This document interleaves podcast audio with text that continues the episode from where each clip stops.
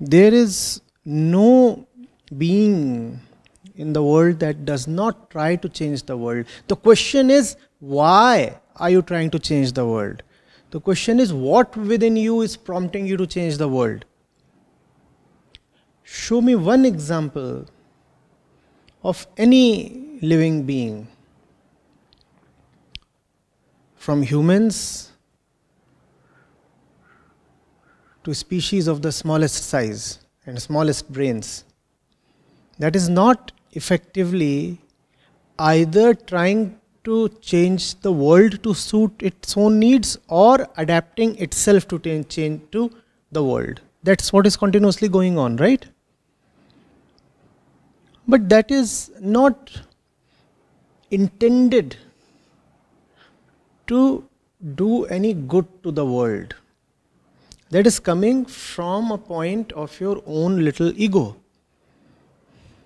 So, usually, when a normal human being, a businessman, a seller, feels pumped up and shoots such inspiring words, come on, be crazy enough to change the world.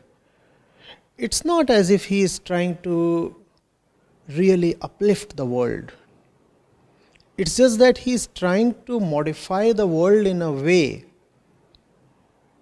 hmm, that suits his own needs.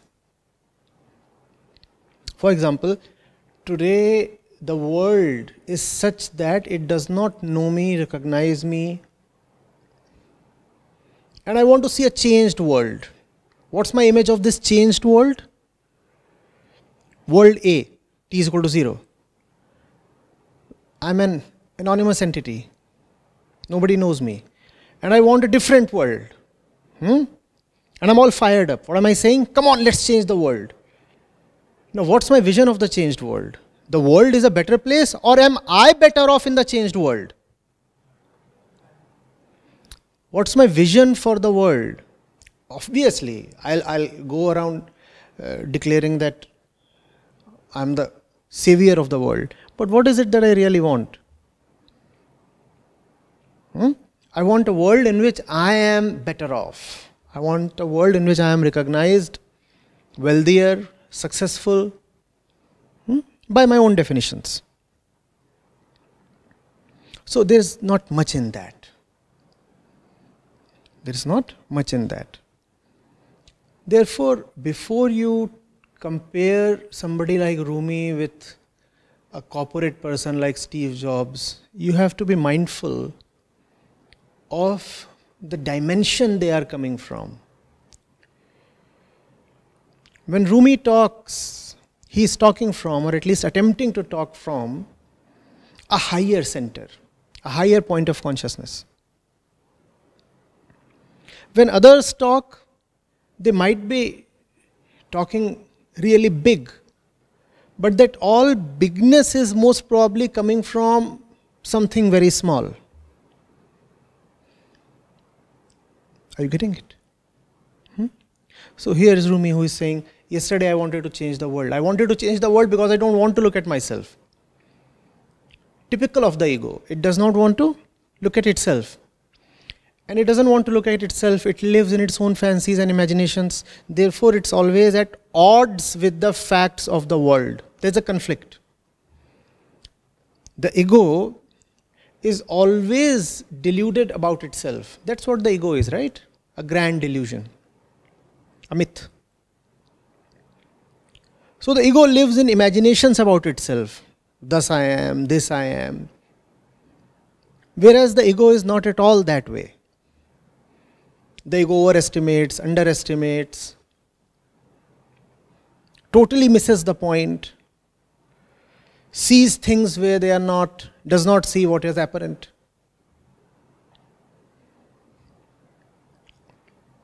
The result is that the ego is constantly in a conflict with the facts of the world.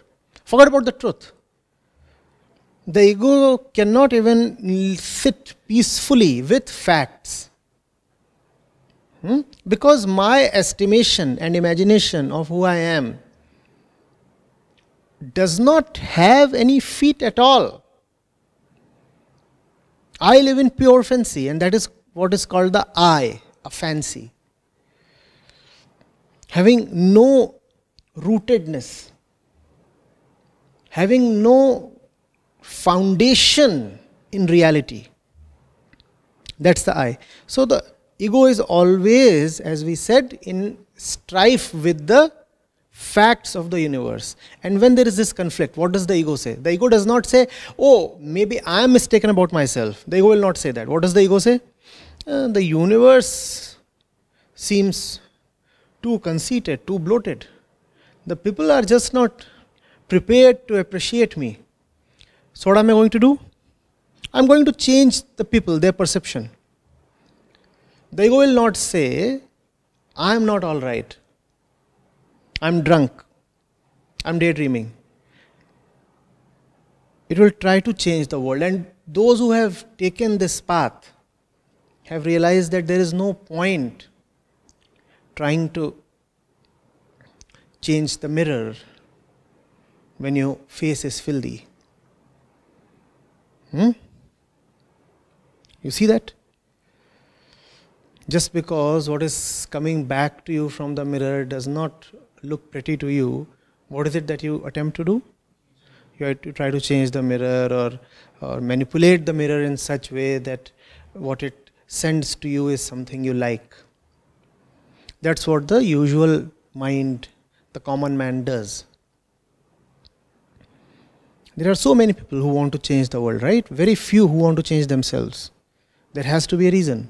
The reason is this the ego lives in a very shallow, at the same time, very existential confidence. The ego's confidence is shallow, at the same time, essential to itself. If the ego does not have that confidence, it will collapse. Be, that will be a very great thing for you, the real you, but not for the ego, the false you. Therefore, the ego has to keep pretending that it is in the truth. And if the ego is already in the truth, why will the ego ever want to look at itself and change itself? But something is definitely not all right because the ego is in a constant conflict with the world. So the conflict is there. The proof of the conflict is daily suffering, daily wounds. One is tense, hmm? one is not at peace. Something is not all right. So either of the two have to change, either me or the world, because these are the two at odds with each other. The choice is simple. The world has to change because I am in the truth on anyway and already. So why will I change myself? That's the approach of the common man.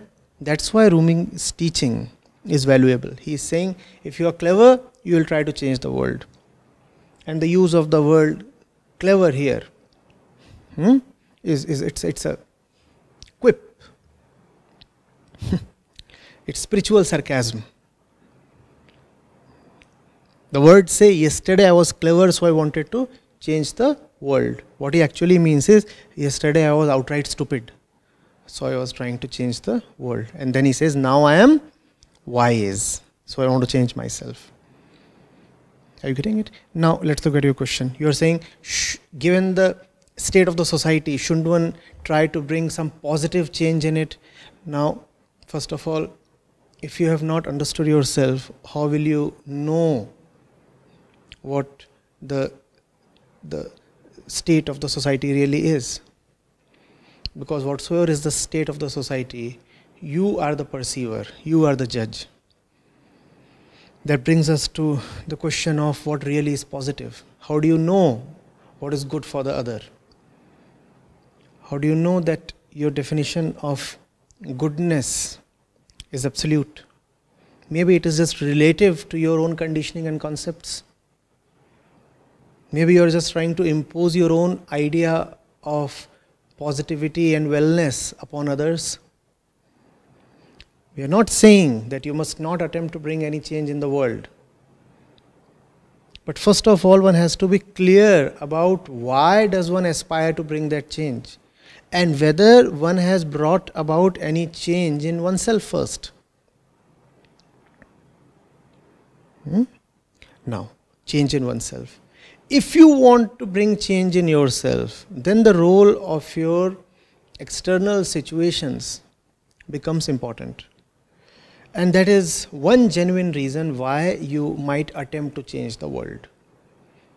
Because if you don't change your surroundings, it becomes difficult to bring deep change in yourself. So, that is one good reason why. The other good reason is as you start changing, you start developing what is called the faculty of oneness and compassion. You realize that your wellness, your goodness cannot be separated from that of the other. Hmm? Going a little further ahead, you realize that probably this feeling of otherness itself is a mirage. And then you have no option but to work for the good of the other as well, which is nothing but your own good because really there is no other. Are you getting it? And these are two very, very different things. Working on the other to promote your own personal welfare is one thing, and working on the other from a point of compassion is a totally different thing, is it not? In both the cases, outwardly, it would appear that a fellow is just attempting to change or modify or correct the other. But internally, everything is different. The saint and the seller are not the same. The saint works tirelessly to change the world because he realizes that his own welfare is not separate from the welfare of the world. He realizes that the other's suffering is his own suffering. He realizes that joy is not something personal or fragmented. Therefore, he has no option but to work for the other as well. His narrow self has just fallen apart. Even if he tries to, he cannot work merely for his personal benefit. He has seen the falseness of what we call as the person. Hmm? What we call as the me, the self, the individual, the personality. He has seen what uh, all this is about and where it comes from. So there's no way he can keep working for something that's just an illusion. Therefore, now his work is for the greater common good. The seller, on the other hand, will work relentlessly to effect a change in the world, but the change that he wants to bring in the world, I would reckon, is mostly for his own benefit.